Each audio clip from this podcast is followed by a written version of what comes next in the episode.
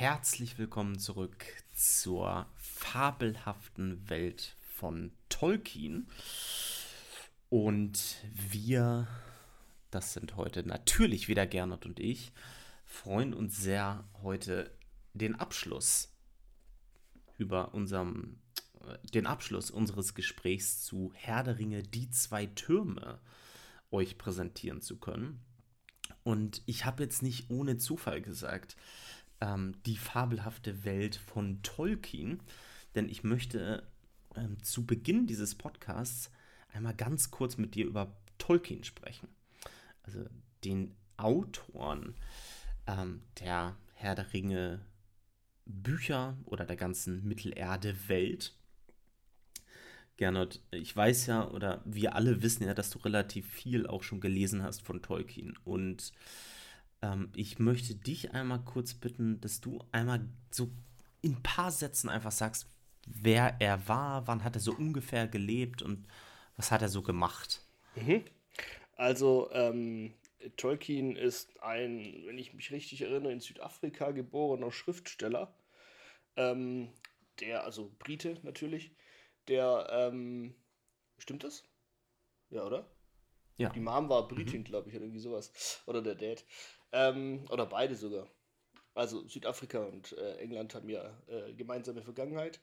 Und ähm, ist Ende des 19. Jahrhunderts geboren und hat auch dementsprechend dann beide Weltkriege miterlebt.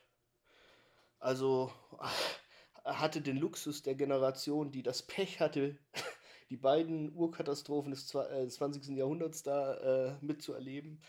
Und ähm, ja, der hat einfach äh, über die komplette Spanne eigentlich seine, seiner, ähm, seines Lebens, war schriftstellerisch tätig. Er war Professor für Linguistik, äh, auch in Oxford, ähm, und hat eben, ja, also ein riesiges Fantasy-Epos, eine riesige Fantasy-Welt erschaffen. Und nicht nur das, ich habe gerade gesagt, er war Linguistikprofessor, er hat auch diese Welt gefüllt, nicht nur mit, mit ähm, literarischen Inhalten, sondern auch mit einer ganz großen Tiefe, die ich sonst, und ich glaube du auch nicht, Johnny, äh, noch nirgends gesehen habe. Ähm, ist im Prinzip so ein bisschen wie, wenn es diese Welt wirklich geben würde. Also es gibt ähm, äh, sowas wie eine Bibel im Tolkien-Universum, das ist das Silmarillion. Und es gibt ganz viele Sprachen, die Tolkien erfunden hat, die kann man sogar lernen. Also da gibt es wirklich Wörterbücher und so, und so Sprachbücher drüber. Ähm, und ich rede von Sprachen, Mehrzahl.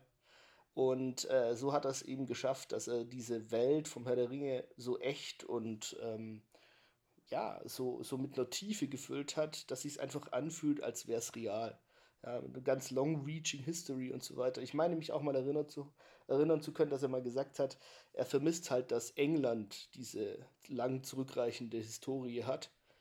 Ähm, ja, wissen wir also mit, mit ähm, ähm, der. Ja, beziehungsweise eine Mythologie, ne? Genau, also, also es gibt ja diese, diese ähm, äh, Geschichte mit den Wikingern und so weiter, die sich da ausgetauscht haben in England ähm, und immer mal wieder raiden waren und dementsprechend kann er halt nicht jetzt wie, keine Ahnung, die Römer oder so auf ein ewig langes, auf eine ewig lange Geschichte als Brite zurückgucken. Und ihm, wie du gerade richtig gesagt hast, fehlte halt diese Mythologie. Ja, ich meine, wir, wir kennen zum Beispiel den König Artus oder die König Artus-Sage, die halt auch eigentlich den, den Ursprung in der spätrömischen äh, Antike hatte und ähm, nicht wirklich im Mittelalter. Und es wurde halt alles adaptiert, um dem irgendwie ein bisschen Tiefe zu verleihen. Und das haben die Briten halt nicht und das hat Tolkien für die geschrieben. Und das ist halt echt eine einzigartige Leistung. Ich möchte da quasi auch nochmal ergänzen, dass ich halt so den Ursprung seines Schaffens halt so toll finde, weil ähm, ich weiß, dass es bei dir so ist, ähm, bei mir ist es auch so, ähm, dass meine Eltern haben uns ähm, immer unglaublich viele Geschichten erzählt, als wir halt klein waren und viele Bücher vorgelesen und manchmal halt auch Geschichten ausgedacht ähm, und uns die erzählt. Und wir hingen denen halt wirklich an den Lippen, ja, wenn sie wenn sie irgendwas erzählt haben. Und genauso ist letztendlich diese ganze Welt von Mittelerde eben auch entstanden, weil auch Tolkien Kinder hatte und er ihnen auch Geschichten erzählt hat. Und diese Geschichten waren dann eben die Ursprünge, wenn ich das richtig in Erinnerung habe, von dieser ganzen Mittelerde-Welt genau, also und darüber der, hinaus ja dann letztendlich auch. Mhm. Genau, also der Hobbit ja zum Beispiel ist ja in einem ganz anderen Stil geschrieben als der Herr der Ringe zum Beispiel. Und das ist auch wirklich ein Kinderbuch, das merkt man auch vom Stil her. Und Tolkien hat dann halt auch gemerkt, dass das super ankam und hat sich dann halt überlegt, ja, okay, dann kann ich da ja mal was weiterschreiben. Und ähm, über ganz viele, ja, verschiedene Versionen der Story und so weiter ist dann schließlich der Herr der Ringe entstanden. Und ich finde auch, man merkt irgendwie auch beim Lesen, ähm, Tolkien hat sich teilweise beim Schreiben total gequält, ja, also weil das einfach nicht, nicht, nicht wusste, wie er jetzt weiterschreiben soll oder wie er zu bestimmten Punkten kommt und so. Er hat auch äh, ganz viele verschiedene Versionen von, von der Story geschrieben, auch nicht nur von der, sondern auch, ähm, es gibt ja teilweise mehrere Bücher über seine Historie von der Welt, von, der, von seinem Universum im Prinzip und da gibt es auch ganz unterschiedliche Geschichten als verschiedene Fassungen von derselben Story. Und da sieht man allein, wie, ich meine, sein Sohn hat jetzt, glaube ich, das vierte oder fünfte Buch rausgebracht mit seinen Schriften, nachdem er die gesichtet und äh, neu ja, katalogisiert hat und führt da so ein bisschen durch. Manchmal fehlt auch was. Also, das ist echt riesig, ne? Und äh, wie du schon gesagt hast, das ist mhm. halt was ganz Besonderes. Ja, mittlerweile lebt sein Sohn auch schon nicht mehr. Ja, der ist auch gestorben von Christopher Tolkien. Ja, 2020. Ähm, aber ja, also ich finde halt auch diesen, diesen Wechsel halt, ne, so von, von Kinderwelt vom Hobbit bis hin zu Herr der Ringe. Ähm, oder dann auch gehend, ja, hast du ja das Silmarillion auch angesprochen und mehrere andere, ja, fragmentarische Schriften ja teilweise letztendlich auch, ähm, die dann von seinem Sohn ähm, zusammengefügt wurden oder ergänzt wurden ja auch teilweise, wenn ich das richtig verstanden habe. Ja, auch kommentiert teilweise und mit, also wo Lücken dann oder Leerstellen waren, dann teilweise mit Kommentaren versehen, dass es ein bisschen ein runde, eine rundere Sache gibt, weil Tolkien tatsächlich auch sein Werk nicht hat vollenden können. Ne? Wenn man davon ausgehen kann, dass sich so ein Werk vollenden lässt. Mhm.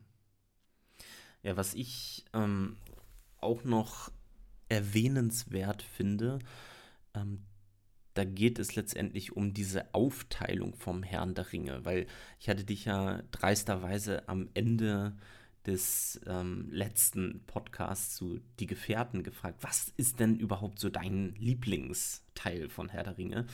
Und du hast gesagt, ja, also für, für dich ist es ein großer Film. Das ist eine, eine große Reihe, die zusammengehört. Die kannst du halt eben nicht trennen.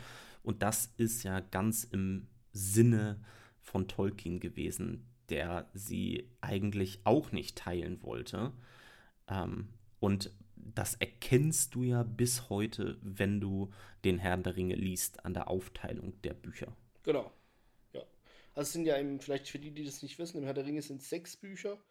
Also pro Band gibt es zwei Bände im Prinzip.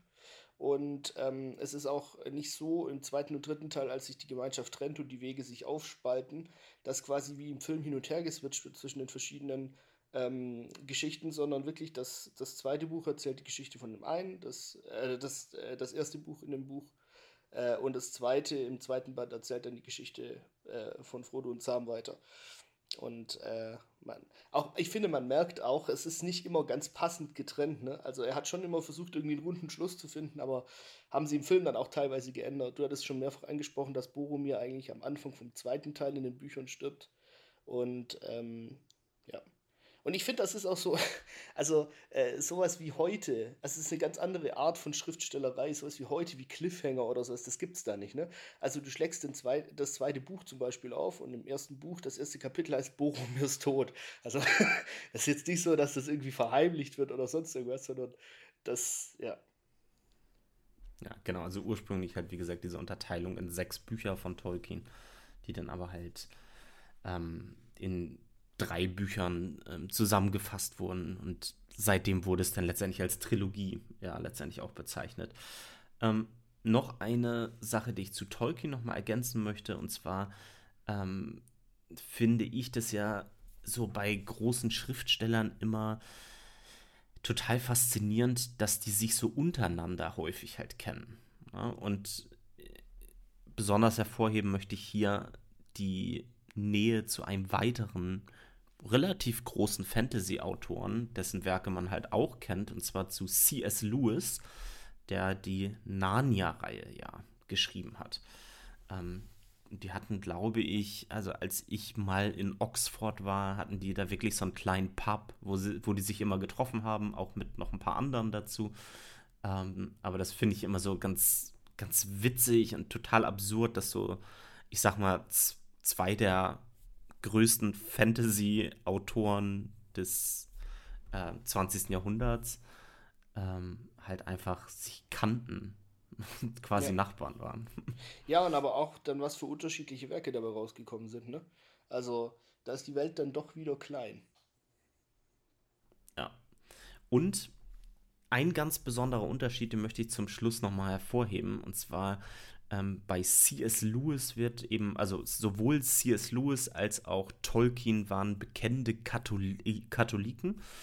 Ähm, und da gibt es einen riesen Unterschied meiner Meinung nach. Denn C.S. Lewis hat gesagt, dass ähm, seine Werke durchaus als Analogie zu erkennen ja. sein können. Wogegen Tolkien ähm, sich Zeit seines Vergleich, gewehrt hat, ja.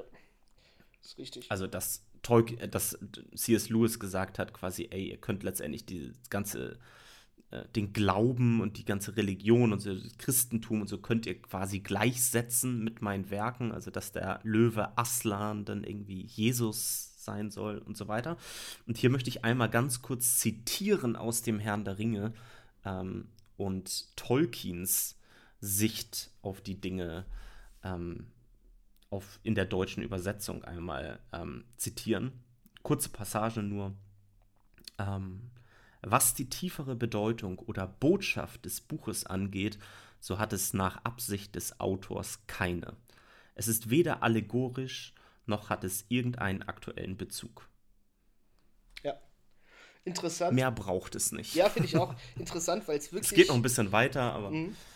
Also weil er wirklich ja, über Jahrzehnte äh, quasi die, die, die Zeitungen äh, oder immer wieder äh, Interviewer und so weiter ihm versucht haben, in den Mund zu legen, dass er doch damit irgendwie auch mit seiner Westen, im Westen ist das Gute und im Osten ist das Böse eben, ne, so eine ähm, äh, ja, Zweite Weltkriegssache, auch mit, dem, mit den Maschinenschlachten, ne, also Saruman hatten wir ja auch schon angesprochen, äh, Maschinen gegen, äh, oder das Zeitalter der Maschinen gegen Natur, also da lässt sich halt schon ähm, was rausziehen, aber ich finde, das ist auch eine ganz wichtige Sache, die man grundsätzlich sich ein bisschen merken kann, nur weil ähm, eine Prägung, die ja ohne Zweifel da ist, man ist ja wirklich, also jeder Mensch ist ja die, das, das Produkt der Prägung, die er erfährt und auch Sozialisation und so weiter und der Zeit, in der er lebt, äh, muss das nicht bedeuten, dass das eine Allegorie oder eine Anspielung oder einen Zusammenhang haben muss. Ja.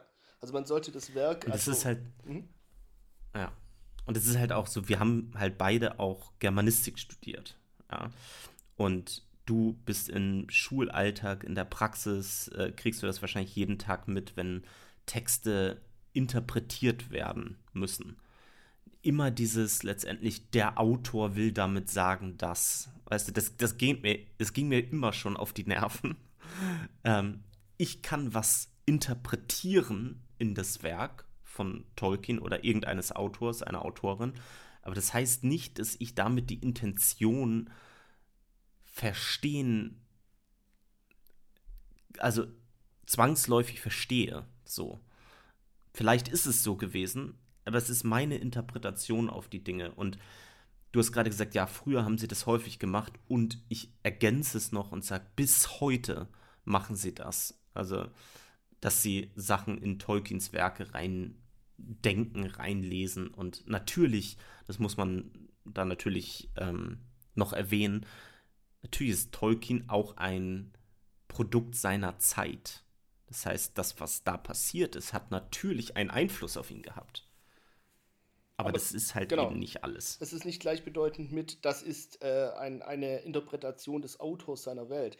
Also man soll, genau das ist der Punkt. Das, was du gerade gesagt hast, ähm, gipfelt ja im Prinzip in dieser unsäglichen Herr der Ringe-Serie, die von Amazon produziert worden ist, wo ja wirklich versucht worden ist, das ohne Ende zu politisieren und auf die jetzige Zeit zu übertragen und rauszuziehen, was er Tolkien ist for everybody und bla bla bla.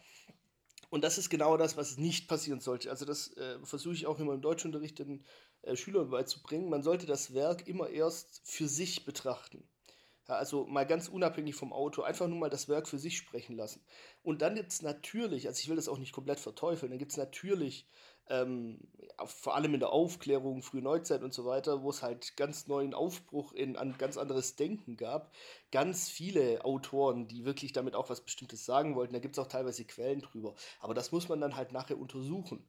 Und wenn dann es jetzt einen Autor gibt, der dazu seine Meinung gesagt hat oder seine Interpretation gegeben hat, dann kann man ja das abgleichen mit dem, was man selbst interpretiert hat. Aber immer das hinsichtlich, also ich weiß das noch, dass es bei uns im Abi in Kafka ganz arg schlimm war, dass man immer nur rein interpretiert, ja, ja, schwere Kindheit und der Vater und das war für mich schon immer, wie du sagst, also absurd teilweise. Und ich finde, dass das entwertet auch den Text an sich. Ja, also das ist eigentlich das, was man, was zumindest ich an Texten liebe, dass, es, ne, dass die eine eigene Sprache haben und dass man zwischen den Zeilen lesen muss, um was zu verstehen.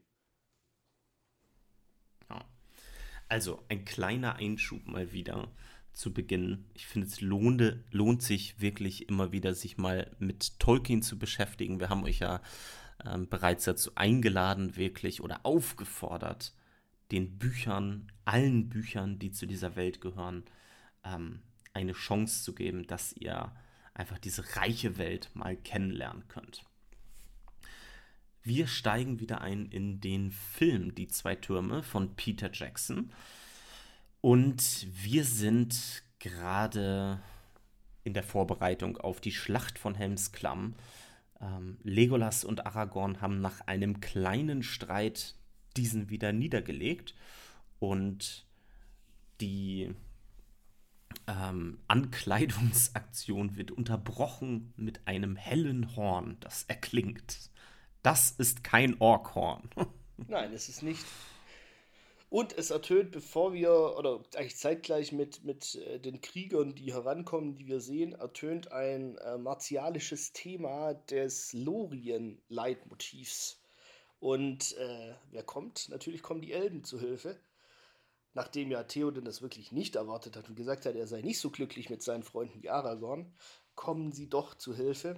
Und das schlägt natürlich wieder den Bogen zu der Szene, die wir letztes Mal erörtert haben, ähm, zwischen Galadriel und Elrond, die halt fragen, lassen wir sie wirklich alle im Stich? Nein, natürlich nicht. Haldir von Lorien kommt mit seinen Kriegern zu Hilfe und erneuert damit das Bündnis, das es mal gab zwischen Menschen und Elben. Ja, was sagst du denn zu dieser Szene? Also, es ist ja erdacht von den Filmemachern. Ja. Im Buch gibt es keine Elben in der Schlacht von Helmsklamm. Ähm, wie findest du diese Änderung? Also ich finde sie gut, tatsächlich. Ich weiß, dass das eine der umstrittensten Änderungen im zweiten Film ist und dass ganz viele Fans das total haten. Aber ich finde es aus zwei Gründen gut. Erstens, ähm, es passt in, in die Dramaturgie, wie sie das Volk von Rohan dargestellt haben. Ich habe es letzte letzten Podcast mehrmals äh, gesagt, dass sie es wirklich am Ende dargestellt haben. Also wenig Leute, äh, Alte und Kinder müssen kämpfen. Ähm, die Kampfmoral ist ganz furchtbar und das halt, das schaffen sie nicht alleine. So haben sie das Volk aufgebaut ähm, und das braucht halt Hilfe. Und Ne? Es wird also einfach wieder die, dieser alte Bezug zwischen Elben und Menschen dadurch hervorgebracht und das ist eigentlich eine gute Sache. Und der zweite Grund, warum ich es gut finde, ist, es hätte deutlich schlimmer sein können.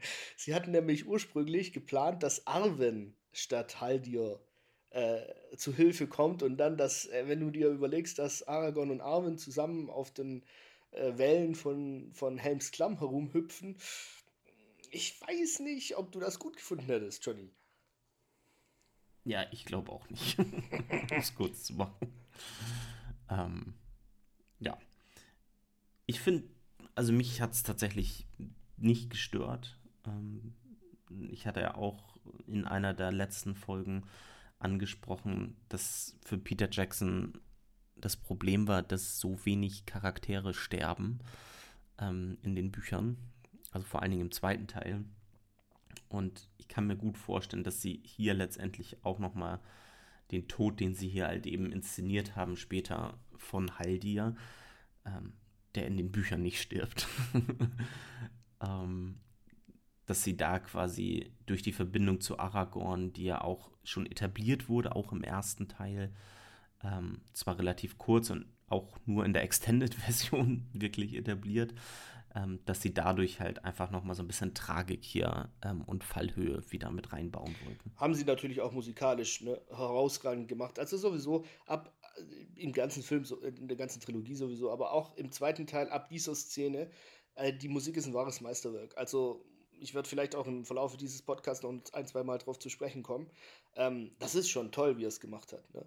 Und ähm, gerade mit, mit der Verbindung Aragorn und Haldir ähm, ist es natürlich auch so, dass äh, Haldir, der ja im ersten Teil äh, Aragorn schon von früher kennt, weil Aragorn ja schon Lord Lorien davor war, das ist die Verbindung, die du gerade angesprochen hast, ähm, dass sie jetzt wieder da verbrüdert zusammen im Kampf sind und Aragorn Theoden aber auch zeigt, dass Hoffnung gibt es immer. Ja? Das sagt er zu, die, zu dem Jungen. Und äh, er hat gesagt, du, du musst um Hilfe rufen. Gondor wird helfen. Gondor kam diesmal nicht, aber dann halt die Elben. Und ich finde auch für den Zuschauer ist es nach all diesen Downgrades und all dem Tragischen und, und, und Hoffnungslosen, was da aufgebaut wurde, echt ein Lichtblick. Zumal die echt capable rüberkommen, so. Wie die, wie die so daherkommen mit ihren Bögen und. Alle gleichzeitig ja, umdrehen und so. ja. Ähm ja, dann finde ich halt auch so dieser, diese Ruhe vor dem Sturm, ne? Oder die Ruhe vor dem Regen. dann stehen sie da halt alle und warten einfach nur. Ähm, und dann sieht man halt die Mengen der Urukai, wie sie sich nähern. Und an dieser Stelle, bevor wir wirklich in diese Schlacht reinstarten, möchte ich einmal wirklich ein größtes Lob geben an die Inszenierung dieser Schlacht. Bis heute gehören diese Schlachten aus Herr der Ringe zu den besten und am besten aussehendsten Szenen in Sachen Fantasy-Schlachten oder Schlachten generell, die ich je gesehen habe. Und ich möchte hier mal den Vergleich ziehen zu der Schlacht von Game of Thrones, The Long Night heißt sie, glaube ich, die Folge. Also ich habe die Schlacht ähm, nur gehört. Die Schlacht, die Schlacht um äh, Winterfell, ähm, wo ich wirklich nichts gesehen habe.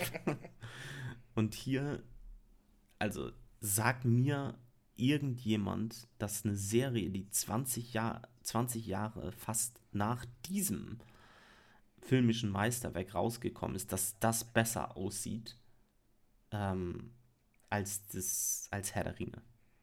Ist absoluter Quatsch. Ja. Also es sieht fantastisch aus. Und ja, die haben natürlich, äh, wenn du was in der Nacht drehst und wenn du was bei Regen drehst, damit verschleierst du natürlich schon Sachen. Ne? Also damit kannst du halt Sachen besser aussehen lassen, als wenn das halt am Tag wäre und du, ne? also das mit den gleichen Mitteln machen würdest. Oh. Aber dass sie es können, haben sie im dritten Teil auch gezeigt. Und ich finde das super wichtig, um schon mal vorwegzugreifen, dass sie die Schlacht von den Pelennor-Feldern ganz anders gemacht haben als die Schlacht von Helmsklamm.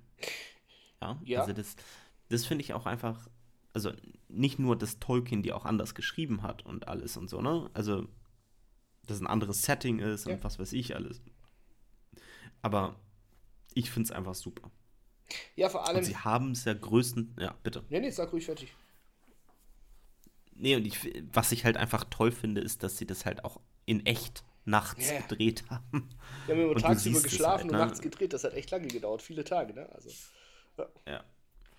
Ja, also und ich du siehst es halt, die haben dann halt Regenmaschinen haben sie halt genutzt, ne? Und es waren unglaublich viele Leute, gerade von den Urukai, da waren erkältet, haben eine Lungenentzündung sich geholt. Also das hatte ich schon ordentlich mitgenommen, aber die waren einfach krass committed, ne? Also.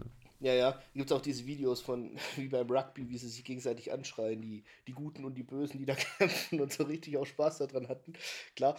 Ähm, aber was ich halt, weil du gerade Game of Thrones noch angesprochen hast, toll finde, also die, die Schlacht findet nachts statt, aber du siehst alles. Also das ist eine sehr helle Nacht, zumal wenn du es im Kino anguckst, natürlich alles dunkel ist. Also ich erinnere nur dran, das fängt ja vom Anfang schon an, in der Szene, die du gerade beschrieben hast. Ja, sie warten und du siehst Legolas und Gimli und du hörst, erstmal hörst du ja nur. Und das ist schon bedrohlich genug. Ne? Also du hörst die 10.000 Urukai heranstampfen und du siehst Fackeln, aber du siehst kein deutliches Bild. Und alle starren raus und versuchen was zu erkennen. Und dann kommt ein Blitz. Und du siehst als Reaktion, also du siehst dann die, die heranmarschierenden Massen und du siehst äh, äh, Legolas Augen, die sich aufreißen. Und seien wir ehrlich, Legolas hat bisher nicht so wirklich was beeindrucken können. Selbst der Höhlentroll nicht, auf dessen Kopf er stand und einen Pfeil reingeschossen hat. Ähm, und jetzt siehst du, dass er die Augen aufreißt und für einen Elben eine erschrockene Miene zeigt. Und das macht schon was mit dem Zuschauer, finde ich, ne? Und dann auch so die fatalistischen Kommentare, ja, deine Freunde sind mit dir, Aragorn. Und dann sagt Gimli, auch sie mögen die Nacht überdauern. Die Nacht genau. Und, ja, das ist also einfach äh, fantastisch inszeniert. Und auch dann haben sie natürlich den Regen, wie du gesagt hast, und das Mondlicht, das auf den, auf den Helmen scheint. Also man sieht alles. Es ist alles hell.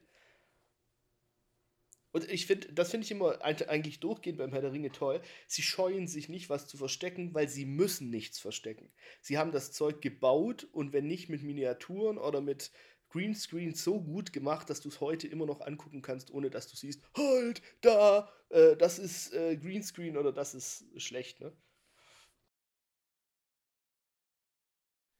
Ja, die, die Schlacht beginnt letztendlich. Also die, die Elben stehen auf der Mauer, auch einige Bogenschützen äh, von Rohan stehen auf der Mauer und der alte Opa schießt los. Und, äh, der kann es nicht mehr halten. Das, Lass laufen. Genau. Und äh, ja, das äh, erzürnt die Urukai und die greifen an. Ja. Und natürlich auch sie Quatsch, ne? Also nur weil da jetzt vorne einer stirbt, äh, verstummen nicht 10.000 Urukai, ne? Also das ist natürlich. Aber das ist einfach, das sind so kleine Kniffe, die man als Filmemacher halt verwendet, die kann man auch verzeihen. Und ich fand's halt einfach, also mich hat's einfach so beeindruckt, ne? wie dann wie du denn die Elben das erste Mal mit ihren Bögen in Aktion gesehen hast. Wie sie halt total diszipliniert, Aragorn befiehlt sie, ähm, sie schießen kontrolliert alle, schießen da rein, die komplette erste Reihe der Urukai fällt um quasi. Auch wie Legolas letztendlich beschreibt, wo sie halt getroffen werden sollen und so. Und es, es wirkt einfach, das sind erfahrene Krieger. Ja. Und dann kommt halt so auf Deutsch, ist es glaube ich dann so, dann sagt halt äh, Theo dann schickt ein Pfeilhagel auf sie los oder so irgendwie, ne? Und das und ist wirklich Pfeilhagel, halt, das also, ist nicht gezielt oder yeah. das ist einfach nur Fire at will. Die flackern da so lang. genau. Aber haben auch also Impact, also ne? Halt, also, alles gut. Ja, ja, auf jeden Fall. Also es sind ja, es sind ja auch Krieger ja. größtenteils, ne? Also, ähm, aber ich finde so allein so kleine Details, wo du halt einfach Unterschiede dann da halt festmachen kannst. Und ich möchte jetzt gar nicht so über jedes äh, Detail in dieser Schlacht von Helms Klamm sprechen und springen einfach mal weiter zu diesem Berserker, ähm, der dann natürlich auf die Schwäche von Helms Klamm abzielt mit einer großen Fackel. Ähm, vorher haben sie in diese in diesen kleinen Schacht in der, in der Wand schon das Spring, den Sprengstoff reingepackt. Und dann kommt der Berserker da angelaufen. Aragorn auch, bring ihn zu Fall, Legolas. Ähm, auf Elbisch, mehrmals ruft er es. Legolas versucht sein Bestes und mit der letzten Kraft springt der Berserker ähm, auf den Sprengstoff und jagt die Mauer hoch. Ich finde das auch äh, toll inszeniert, insgesamt, wie die Armeen unterschiedlich dargestellt wurden. Also, du hast jetzt die Guten gerade schon ein bisschen beschrieben und in dem Fall dann die Urukai, die halt ohne Rücksicht auf eigene Verluste anstürmen und durch Masse versuchen, das Volk von Rohan auszulöschen. Ne? Also, allein diese Berserker, die oben auf den Leitern sind, alleine, ja, also von denen überlebt ja so gut wie keiner. Oder gerade wie du sagst, äh, dass sie die Luftjagen des einzelnen Berserkers, aber der reißt ja auch damit, ich weiß nicht, ein paar hundert seiner eigenen Leute mit in den Tod mit der Explosion. Das ist egal. Es geht darum, das ist Massenware, die kann reproduziert werden. Und genau so soll es rüberkommen. Ja, also das ist nicht als, als wertvolle lebende Wesen oder sonst irgendwas, sondern die haben einen Job. die sind ja auch nur vorne gepanzert. Das ist auch so ein interessantes Detail, das ich toll fand von Peter Jackson. Die haben hinten keine Panzerung, die Urukai, ja, also die meisten, weil die gehen ja nur nach vorne. Und ähm, ja, dann wird die Mauer in die Luft gesprengt und der Wall von Helms Klamm hat eine riesen Lücke. Und vorher ja noch, vorher sagt Theo denn ja noch fast hochmütig, ne? Ist das ähm, alles? Ist das alles, äh, was du zu bieten hast, ja. Saruman? Dann kommt diese Szene und das lässt ihn letztendlich ähm, stocken. Und er sieht es, ähm, sieht übrigens auch fantastisch aus, die Explosion, ja. weil sie da ja auch wieder eine Miniatur hochgejagt ja. haben. Ähm, also eine echte Explosion. Mhm. Und wir hatten ja schon häufiger gesagt, diese Miniaturen, die sie gebaut haben, waren gar nicht so mini, ja. sondern waren teilweise echt riesig hoch. Ähm, nicht lebensgroß, das meiste jedenfalls nicht, ähm, aber halt schon echt riesig. Ja, gab aber schon so Sets. Also genau. ich meine, die Minas Tirith haben sie doch in eine Turnhalle reingebaut, glaube ich mal. Oder in so eine Lagerhalle. Also es war ja auch ein riesig, also das, das war viele, viele Meter breit im Durchmesser. Also krass. Ja. Was ich halt cool finde an dieser, ähm, an diesem, dieser Explosion, ist, dass du halt auch hier wieder direkt die Folgen siehst, dieser Explosion. Ich glaube, das haben sie hier in der Extended-Version deutlich ausgebaut. Ähm, in der Kinofassung ist das deutlich kürzer hier, aber wir sehen hier wirklich, wie Aragorn da auch mit runterfliegt. Ich glaube, Gimli auch. Die liegen da unten dann letztendlich ähm, in diesem Wassertümpel, den wir ja vorher auch schon gesehen haben. Ähm, also das haut da wirklich eine Lücke zwischen die in die Verteidigung rein. Ähm, und dann auch eine tolle Aufnahme, wie denn die Urukai da durch das anströmende Wasser einfach da reinspringen, wie die Berserker auch. Ja, und dann der Mut Gimlis, ne? Wie er reinspringt, weil er sieht, Aragorn ist in Gefahr und ungeachtet seines eigenen Lebens dann halt versucht, die aufzuhalten. Also ganz, ganz viele tolle Szenen. Ähm, ja, also auch die, die die Unmenge an Leitern, die dann da angesetzt wird, auch noch danach. Dann haben sie ja danach dann auch noch Leitern, die noch viel höher sind und mit Seilzügen hochgezogen werden. Ja, das ist halt wirklich Jackson, der kann sowas halt inszenieren, ne? Ja. Der hat dann natürlich auch immer seine Spielereien mit drin, da mit Legolas, mit dem Schild, wo er dann die Treppe runter slidet und dann den Schild dann auch noch einem Urukai quasi in den Körper reinhaut. Ähm, wir verlassen dann für eine kurze Zeit einmal ähm, die Schlacht von Helms Klamm, sind wieder bei dem Enting, bei Mary und Pippin und Baumbart. Und ähm, es ist eine Entscheidung gefällt worden, die Ents ziehen nicht in den Krieg. Und das haben wir uns ja schon fast gedacht. Aber dann kommt halt diese, also ich finde halt an dieser Szene das Besondere einfach das Gespräch zwischen Mary ja, und Pippin dann am schön. Ende. Mhm. Weil dann Pippin letztendlich ja so sagt, ja, doch, komm, ist doch gar nicht so schlimm, wir gehen jetzt nach Hause. Ne? Und Mary, ja, er sagt, das ist eine Nummer zu groß für uns. Ne?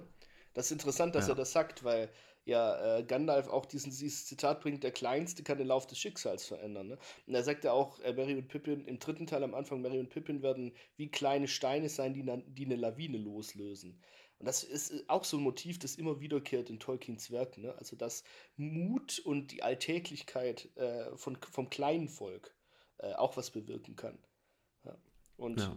Mary antwortet ja dann und, auch. Äh, hm? Ja, ich finde die Antwort von, von Mary halt so, er ist halt schon der, der den Blick für das Größere halt auch eher behalten kann als Pipin. Und er sagt dann halt einfach, ja, zurück ins Auenland, du, das wird kein Auenland mehr geben. So. Und das betrübt halt Pipin auch total. Ähm, aber trotzdem können sie jetzt erstmal in der Szene nichts gegen die Entscheidung der Ents ähm, machen. Also selbst wenn du halt nicht an dem Krieg selber hier beteiligt bist, kommt der Krieg irgendwann halt zu dir, im schlimmsten Fall. Ähm, ja, dann kommen wir zu, wir sind wieder in Helms Klamm, wir kommen zu der Szene, ähm, die wir schon angesprochen haben, dem Tod von Haldir, also die ähm, Verteidiger ziehen sich zurück in die Hornburg und ähm, bei diesem Rückzug wird Haldir erwischt und bekommt, oh, das, also als ich das so die, die ersten Male gesehen habe, hat es mir immer richtig wehgetan, als ich es angeguckt habe, so dieser, dieser Schwert. Ähm, in den Rücken. Ja. Ja, letztendlich. Es ist halt auch nichts mehr, was, was irgendwie heilen kann. Also so eine Wunde. Generell finde ich bei der Special Extended Edition, die ist ja die einzige, die ab 12 ist, aber was ich nicht verstehen kann, weil sie haben echt einiges brutaler gemacht. Also du siehst auch äh, mit den Berserkern ähm, Kampf, äh, Kampfszenen, wo also wirklich auch furchtbare Wunden zu sehen sind bei den äh, Männern von Rohan und so. Also sie haben es ein bisschen zugespitzt noch, ne? Also dass es halt nicht kinotauglich war für die breite Masse äh, macht es ein bisschen realistischer und auch die Not von Rohan noch ein bisschen größer. Und natürlich musikalisch, oh, das Klagelied für Haldir ist halt echt auch schön. Also dieser kurze Moment der Ruhe, wo Haldirs Blick, bevor er stirbt, noch über seine, seine toten Elbenkrieger gleitet und Aragorn erreicht, erreicht ihn in dem Moment und Haldir ist aber schon tot. Ja, also es ist echt schon. Genau, traurig. also also was ich halt an diesem einen kurzen Moment, dieser Blick von Haldir, das ist der Blick der Hoffnungslosigkeit ja, genau. oder des Realisierens. Wir haben es nicht geschafft. Auch die ja. Welt der Elben währt nicht ewig. Ja. Denn wir sehen dann nur Elben, die ähm, in dieser, dieser Einstellung Ölser, von, von Haldir übereinander, ja, genau. Und das, so diese Realisierung, dass wir halt vorher hören wir halt so die Welt der Menschen, so, there is no dawn for man. Und jetzt bekommen wir über Haldir letztendlich auch die Konsequenzen für die Elben aufgezeigt. Ja. Und ich glaube, das ist tatsächlich mit ein Grund, warum sie sich entschieden haben, die Elben hier mit zu integrieren, weil ja. sonst passiert es halt nicht. Und wieder stapelt äh, Jackson diese Verzweiflung übereinander. Das finde ich, das hatte ich im ersten Teil oder ich weiß nicht, am Anfang vom zweiten Teil vom Podcast schon mal angesprochen, dass ich das so fließend in den Übergängen finde. Ne? Wir schneiden weg, ähm, also das Tor wird noch durchbrochen natürlich, das ist der Grund für den Rückzug. Äh, zusätzlich zur zerbrochenen oder zur gesprengten Mauer. Ähm, und dann schneiden wir weg zu Faramir und Frodo und äh, Sam. Und äh, wir sehen, wie sie auf Osgiliath, die ehemalige Hauptstadt von Gondor, zulaufen und äh, Faramir wird unterrichtet, dass Osgiliath angegriffen wird. Und also, dass es an allen Fronten ja. brennt ist. Hm. Ja. Ja, vorher, vorher noch diese eine äh, Szene übrigens, die, die muss ich einfach ansprechen, obwohl ich gesagt habe, wir sprechen nicht über alles von Helms Klamm. Aber wir sind dann ja quasi erstmal am Tor und es ja, muss ja. noch verstärkt werden, das Tor. Ja. Und ähm, Theoden geht das erste Mal mit runter, um das mit zu verteidigen. Und für mich war es halt so, der, der steht halt, steht die ganze Zeit da oben, macht nichts. Was natürlich auch ein, also ein König muss das ja auch nicht immer machen, weil er ja auch Befehlshaber. Genau, richtig. So. Überblick behalten. Aber so, also auch Aragorn, der ja noch kein König ist, ist die ganze Zeit immer Mitte, mittendrin, der auch deutlich jünger ist, klar. Beziehungsweise er ist Eigentlich älter. Ist er älter, als, genau, aber naja. jünger, genau. aber dann geht Theo dann einmal kurz ans Tor, wird direkt erwischt, zieht sich direkt wieder zurück. Aber die Szene ist. Aragorn kommt da wie so ein, ja, ja, wie, wie, so ein Berserker ja, dahinterher. Ähm, und ja. Aber ist schon, schon genau, also es ist einfach, ich finde die Szene echt brutal. Da ist fast keine Musik und das ist auch eine Special Extended Szene übrigens. Und da siehst du, ähm, also sie ist zumindest erweitert, und da siehst du einfach diesen wüsten äh, Häuserkampf, würde man heute sagen, am Tor, wo schon ein paar Uruks durchgekommen sind, durch die Lücken ähm, halten sie ihre Armbrüste und schießen die Leute ab und die Rohan-Männer schießen mit ihren Bögen zurück und dann wirkt einer Theoden sogar, oder, nee, äh, Krima, ähm, Quatsch, Krima, ähm, Gamling wird gewürgt und Theoden haut ihm den Arm ab und so, also das ist schon so mhm. richtig Mann gegen Mann, es geht um Leben und Tod. Ja, und halt auf so engem Raum ja, halt, ne? Close also Quarter. Also dieses kleine Tor. Ja, ja wirklich. Und dann kommt Aragorn schon kämpfend da von hinten wieder an. Wie der auch noch Energie hat, keine Ahnung. Und er fragt einfach nur, wie viel Zeit brauchst du? und dann gehen sie da durch diesen Nebeneingang, also Aragorn und Gimli. Und dann kommt wieder eine schöne Erinnerung an eine Szene, die wir schon in Die Gefährten hatten. Ähm, Gimli, wirf mich. Ja, genau. Und am Anfang noch, Niemand wirft ein Zwerg. Aber sag's nicht dem Elb. Sehr schön. Ja. Übrigens no, auch diese, diese kleine Szene, ähm, wo, wo äh, Theoden dann durch die letzte Lücke des verstärkten Tors sagt, Aragorn zieht euch zurück. Und er sieht, dass die beiden von dem Urukai hinten quasi festgehalten werden und richtige Not sind und er macht zu. Ja, und das haben, glaube ich, viele als so, ja, Arsch oder so. Ähm, wie kann er sich so verhalten? Aber das ist das einzig Richtige, was er macht. Ne? Also es geht darum, Rohans Volk zu schützen und dafür kämpfen alle. Und wenn dann halt Opfer gebracht werden müssen, ist es halt so. Aber die schaffen es ja trotzdem. Ja. Da war er ja vorher auch schon mit den Wagen und so weiter. Also als also da war er auch schon mit Aragorn und so, war er da wirklich auch in der Rolle als Befehlshaber, als König, um sein Volk zu schützen. Ähm, ja, dann sind wir noch kurz bevor wir bei Frodo, Sam und Gollum sind, bei Pippin und Mary wieder, die von Baumbart nach Hause getragen werden. Und dann kommt ausgerechnet Pippin, der einzige Mensch mit Verstand. ja, genau. äh, und er kommt dann mit dieser, ja, so, so ein bisschen aus dem Nichts, sagt er dann letztendlich, ja, sagt dann, wir gehen Richtung Isengard. Und äh, Baumbart weiß auch nicht wirklich, was er damit anfangen soll und sagt so, hä, aber da ist doch der Feind. Und Pippin auch mit diesem super dämlichen, mit der super dämlichen Begründung und sagt so, ja, das werden sie am wenigsten erwarten. Und Baumbart dann auch, ja, aber ihr seid ja auch sehr klein. genau, narrativ direkt übernommen. aber auch, ja, auch, ne, auch ein cooler ja. Einfall, ne? Und das ist eigentlich, finde ich so cool, weil das das ist die Hoffnung, die Gandalf in Mary und Pippin gesetzt hat. Ne? Also der hat, der ja als so das Strippenzieher oder der General im Hintergrund so wirkt, das ist genau das, was er erhofft hat. Weil er weiß, Worte von einem Weisen können die Ents nicht bewegen. Aber wenn die Ents sehen, was Saruman mit ihnen angerichtet hat, das kann dann vielleicht funktionieren.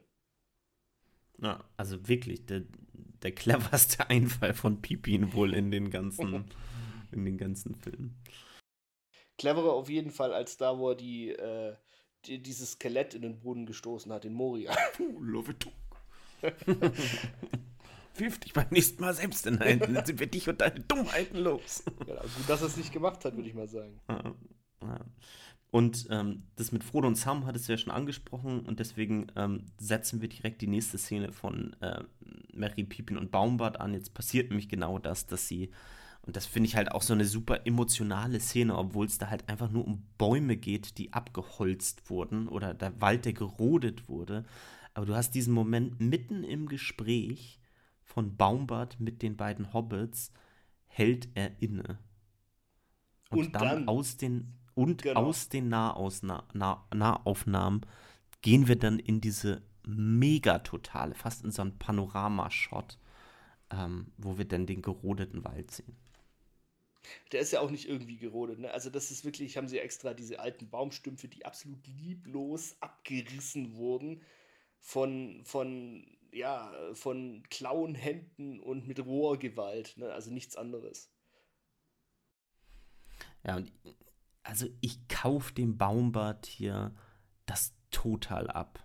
Also dieses, auch wenn er halt sagt, so some of, of the trees were my friends oder irgendwie so sagt er. Ähm, und es ist so ein emotionaler Moment irgendwie, der dann relativ schnell auch wieder gebrochen wird. Du hast ja gesagt, hast ja gesprochen von flüssigen Übergängen. Wir können hier auch tatsächlich, wir sind ja eigentlich mitten in Helms Klamm und wir haben diese ganzen äh, parallelen Sequenzen, die hier, denn Parallelszenen, die halt stattfinden. Wir dürfen nicht zu viel Tempo rausnehmen hier aus Filmemachersicht. Ähm, und dann kommt halt letztendlich die Wut in ihm hervor. Und er wird hastig. Und, und er wird hastig und er macht diesen Ruf. Diesen, diesen lauten Ruf. Und auch da finde ich so eine schöne Entscheidung, da einfach diese, diese Helikopter, diesen Helikopterflug über, über den, den, Wald, Wald mhm. zu machen. Ja. Der überhaupt nicht so vom, vom Anschluss her passt, der jetzt eigentlich gar nicht. Aber er ist symbolisch also er ist ein Symbol dafür, weil im Hintergrund geht, glaube ich, da gerade die Sonne auf. So ganz leicht ist sie ganz weit hinten, die Sonne. Mhm. Also man sieht sie ähm, schräg einfallen von Osten, ja. Ja, und der aber Wald nur die Strahlen, erwacht. die Sonne selbst noch nicht. Genau, ja. Genau, aber der Wald erwacht, es passiert etwas. Und dann, kurz danach, kommen die Ents aus dem Wald. Genau, und also die- die- Musik. Ja, Wahnsinn, ne? Letzte Marsch der Ents. Aber auch davor, ich wollte nur ganz kurz was zu diesem Schrei sagen. Ich finde, den haben sie wirklich toll gemacht. Das ist so ein richtig urtümlicher Schrei, der den Wald aufrüttelt. Ja, also so, und, und da merkst du auch, finde ich, in dem Schrei schon so drin, auch im Gesicht von Mary und Pippin, sowas habe ich noch nicht gehört. Und jetzt, oh shit, Saruman geht's an den Kragen. Das hätte er jetzt besser nicht gemacht. Ja, also, die Ents haben langen Atem, aber hier ist Schluss. Und dann, wie du sagst, die, die Bäume kommen und die Ents kommen und ähm, der letzte Marsch der Ent, Ents erklingt äh, natürlich. Also Ist für muss mich man sich einfach eins anhören. der ist für mich einfach eins der schönsten musikalischen Themen übrigens. Das ist für mich so ein Gänsehautthema. Jedes Mal, wenn ich das gucke. So, dann sind wir das erste Mal. Ist übrigens ein Teil der Musik von Rohan, ne? Wollte ich nur noch kurz einwerfen, sorry. Das Mhm. also, äh, Und- das ist. Ja, das ist nicht. Ja, und ein, äh, ein- das, dieses musikalische Thema ist halt super nah an dem von Gandalf auch. Oder zumindest was bei Gandalf oft kommt, weil Gandalf ja selbst kein Thema Ja, hat. Genau. ja, ich habe noch mal ein bisschen geguckt, muss ich äh, ehrlich äh, gesagt sagen. Ich finde schon, dass der irgendwie ein Thema bekommt. Und zwar dieses, also nachdem diese, um noch mal drauf zurückzukommen, nachdem diese Schattenfell-Sequenz ist, ne? Also Schattenfell kommt und dann reiten sie ja los da und diese tolle Musik, die wir da angesprochen haben das ist schon was, was sich mit Gandalf immer durchzieht. Ob das jetzt sein Thema nur, nur für sich ist, so nur für ihn selbst ist, weiß ich nicht. Aber das taucht ja auch am Ende nachher nochmal wieder auf. Und, na, also ich habe ein bisschen gelesen dazu und da ist halt dann, die nennen es dann halt eben häufig Gandalf the White in the Fellowship oder so heißt das äh, Motiv dann. Ja. Ähm, Also ja, dadurch, dass, also Shaw konnte ja nicht völlig unbekannte Musik nehmen. Ne? Also wenn Gandalf dann jetzt gekommen ist. Deswegen hat er es immer eingebettet. Zum Beispiel, wenn Gandalf in Rohan ist, kommt ganz arg auf das Rohan-Motiv mit rein. Also zum Beispiel das Motiv bei die letzte, der letzte Marsch der Ents, jetzt nicht mit Gandalf, aber mit den Ents, ist genau das gleiche Motiv, das kommt, als die Rohirrim den Angriff machen auf den Pelennor-Feldern. Ja, also das ist die gleiche Melodie. Das heißt, ähm, das, das trägt alles, weil ich meine, äh, Fangorn ist nun mal in Rohan und äh, das trägt alles bei zum Erstarken und der Entwicklung der Musik von Rohan. Ähm, das Ja, ist quasi aber- so die. Hm? Ah. Aber dieses Thema, was ich da gerade angesprochen habe, das eben nicht. Ja, das stimmt. Ich müsste das auch noch mal hören. Also wenn du jetzt sagst, dass im dritten Teil das auch teilweise noch kommt, wenn Gandalf vorkommt. Nee, also ich meine vor allen Dingen jetzt hier am zweiten nachher am Ende, wenn Gandalf wiederkommt. Ah, ja, ja, okay. Ähm, Ach, als, du meinst, Also- als er nach Helms Klamm kommt. ja, genau, richtig. Ähm, äh, also, äh, mal gucken, aber auf jeden Fall, was ich da halt interessant fand, als ich mir da ein bisschen was zu durchgelesen habe, war, dass halt so diese Höhen, hohen Töne, dass die halt häufig ähm, von Shaw irgendwie in Verbindung zu der Natur eingesetzt werden. Ähm, ja, also fand ich, und dass deswegen das halt mit Gandalf letztendlich auch verwoben wird. Also ist Gandalf der Weiße, ja ganz Sinn. nah ja. an der Natur ist, was Genau, total Sinn macht, aber das finde ich halt auch nochmal ganz schön, so aus der musikalischen Richtung. So, wir sind bei Frodo, Sam und Gollum in Osgiliath. Ähm, wir haben da am Anfang diesen, diese kurze Passage, wenn sie reingebracht wurden. Erstmal Osgiliath ist im Krieg, muss man sagen. Das ist ja diese wichtige Verbindungsstadt über den Anduin, über die wir ja schon gesprochen haben, ähm, die von, von Boromir ja, und, und Gondor letztendlich zurückerobert wurde, wo wir ja den Flashback bekommen haben. Und die wird jetzt angegriffen äh, von Saurons Armeen. Und in diese Stadt ähm, mitten im Konfliktherd kommen Frodo und Sam mit Gollum und dem Ring halt eben rein. Und dann gibt es am Anfang diese Szene mit Frodo und Sam, also wo äh, Sam mit Frodo spricht und Frodo nicht wirklich ganz da zu sein scheint. Und das hat mich sehr erinnert an diese Ankleidungsszene, an diese Rüstungsszene von Theoden. Denn auch hier haben sie das mit einer ähnlichen Technik gemacht, dass sie das in Slow Motion gefilmt haben und die Stimme da eben raufgelegt haben. Frodo ist halt wirklich, dem geht's nicht gut. Und gerade der Ring sorgt natürlich dafür, die, die, Nähe des, die Nähe des Feindes letztendlich. Genau, also ich habe das so interpretiert, dass, dass die Nazgul im Prinzip auf, auslösen, die ja gleich auf ihren geflügelten Reittieren da äh, Gilead auch mit angreifen. Das ist ja auch im ersten Teil so, als sie unter dieser Wurzel sind, da hat er ja auch plötzlich nicht mehr, ist er nicht mehr Herr seiner, seiner Aktion und versucht den Ring aufzuziehen. Und so eine ähnliche Szene gibt es ja jetzt hier auch, da kommen wir bestimmt gleich noch dazu. Ich finde in dem Zusammenhang aber auch eine ganz arg schöne Szene, die mit Sam und Faramir. Als äh, äh, Sam äh, Faramir ja mehrfach schon versucht hat zu überreden, sie gehen zu lassen und dass das doch wichtig ist und Faramir halt nicht hört auf Sam und Sam dann ein bisschen, also im Prinzip ausrastet und sagt, weißt du, was mit deinem, was wirklich mit deinem Bruder passiert ist? Er hat die Hand nach dem Ring ausgestreckt. Er ist verrückt geworden durch den Ring. Er hat ihn wahnsinnig gemacht. Er wollte Frodo den Ring wegnehmen. Und, ne, also, dass quasi äh, Boromir, der ja von Faramir als sein starker großer Bruder gesehen wird, zu schwach war um gegen diese Macht zu bestehen. Und ich finde, man sieht schon, dass Faramir da anfängt, seine, seine Entwicklung durchzumachen, dass das vielleicht nicht die richtige Entscheidung war, Frodo und Sam mitzunehmen. Ja. ja.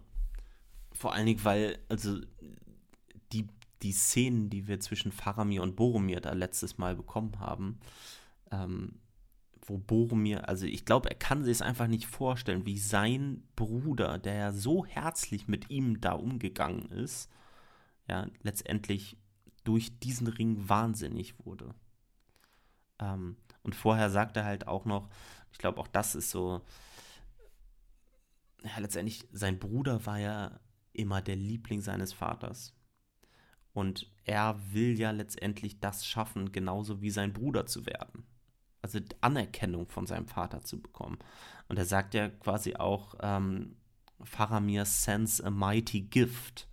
Also bringt, bringt die beiden hier oder bringt die drei nach Minas Tirith und ähm, sagt dazu, dass Faramir äh, ein Geschenk ähm, hier sendet. Chance for Faramir, Captain of Gondor, to show his quality. Ja. ja. Ähm, zeigen, und dann hörte, ist, ne? ja. Und dann hört er halt diese Geschichte von Boromir. So, ne? Und das macht auf jeden Fall was mit ihm. Und ähm, da kommen wir ja gleich dann auch noch drauf zu sprechen. Aber vorher kommt Frodo mit diesem Sie sind hier. Die Nazgul kommen auf den Fellbestien wieder. Ähm, auch was für eine mächtige Aufnahme, diese frontale Aufnahme von dem Nazgul, der da ähm, auf der Fellbestie reitet und über Osgiliath Schrecken und Terror verbreitet. Sieht halt auch wieder geil aus. Also kann man echt nicht anders sagen. Das kannst du heute noch angucken, wenn der Nazgul da die, die äh, Bogenschützen von der Mauer runterhaut, mal mit dem Schwanz von der Fellbestie, mal mit den Klauen und dann die Angst durch den Schrei und die, die Flügelschläge. Es sieht einfach, es sieht einfach echt aus. Also ich erkenne da heute noch nichts. Ja. Und ähm, der, der Takt des Films wird erhöht, ne? also die Spannung wird erhöht, die, die Schlagzahl wird erhöht, das Tempo wird erhöht. Wir schneiden zurück nach Helms Klamm und sehen, dass die letzten Überlebenden der Belagerung sich im Thronsaal quasi eingefunden haben oder im, im Saal der Hornburg. Und die Urukai haben die komplette Burg eingenommen. Also die sind vor dem letzten, äh, vor dem letzten Tor, das sie noch auffällt. Und das ist wirklich kein Tor, das man nur schwierig brechen kann. Das ist ein relativ kleines Tor und sie stürmen dagegen an. Und das finde ich auch wieder, ich weiß nicht, wie es dir geht, aber eine fantastische Szene. Die Männer von Rohan sind gebrochen und haben keine Hoffnung mehr. Auch Theoden hat keine Hoffnung mehr. Ja, da, also das finde ich so bezeichnend, ne? Also Theoden, der vorher immer gesagt hat, komm, so, also äh, seine Aufgabe ist es, sein Volk zu verteidigen. Aber dieser Punkt ist jetzt erreicht, dass er halt einfach nichts mehr befiehlt. Beziehungsweise er sagt doch quasi, also er, also man sieht es ihm an. Ja. ja. Genau. Und völlig du siehst die Männer, völlig aufgegeben. Ja. Und du siehst die Männer am Tor, die da sich noch mit aller Kraft dagegen stürzen. Und dann kommt Aragorn dazu. Und Aragorn sagt, Ride out with me. ride out with me and meet them. Und ich finde, das ist so eine bezeichnende Szene für Aragorn, weil Theoden sagt dann, wofür? Für Tod und Glorie? Und dann sagt Aragorn einfach, nein, für Rohan und für euer Volk. Ja, und da siehst du einfach auch diese Bescheidenheit, die Aragorn immer auch so sympathisch macht, finde ich, in den Filmen, auch in den Büchern, ähm, wo er in Büchern deutlich düsterer und auch königlicher irgendwie dargestellt ist. Aber hast du ja schon mal angesprochen, dass er da ein rauerer Typ ist, dass sie ihn im Film ein bisschen weicher gezeichnet haben. Aber ich finde, das steht der Szene sehr gut, es steht auch dem Charakter, wie äh, Viggo Mortensen ihn interpretiert, sehr gut. Ne? Also dann kommt natürlich dazu noch die Szene, wo, wo, wo, wo Gimli sagt, die Sonne geht auf und man hört aus dem Off Gandalfs Stimme, der sagt, ja, erwartet mein Kommen beim ersten Licht des fünften Tages. Und äh, tatsächlich, ne, das kommt ja dann und auch, dann, dass er mit Eomer zurückkommt. Und dann erstmal natürlich Theoden, der zustimmt und er sagt, und das finde ich auch so schön, mit der Musik auch, let this be the hour when we draw swords together. Ja, das ist die Vereinigung dann, von Rohan und Gondor, ne? Ja, lass das äh, Horn nochmal erklingen. Dann geht Gimli da hoch, weil er nicht reiten ja. kann. ähm, Ein Job für ja. mich, ich muss nicht mitreiten. er bläst in dieses Horn und du spürst es einfach, dass das so ein Riesending sein muss, ne? äh, vom Sound her. Und sie reiten raus zu der Musik. Ähm, natürlich völlig hoffnungslos erstmal, ähm, denkt man, die, also du siehst es auch, diese kleine Schar von Reitern, die da halt eben rausreitet, ähm, das letzte gibt. Und dann hören wir auch da wieder das Geräusch. Ich glaube, es ist auch wieder ein Horn, ne? Das erklingt.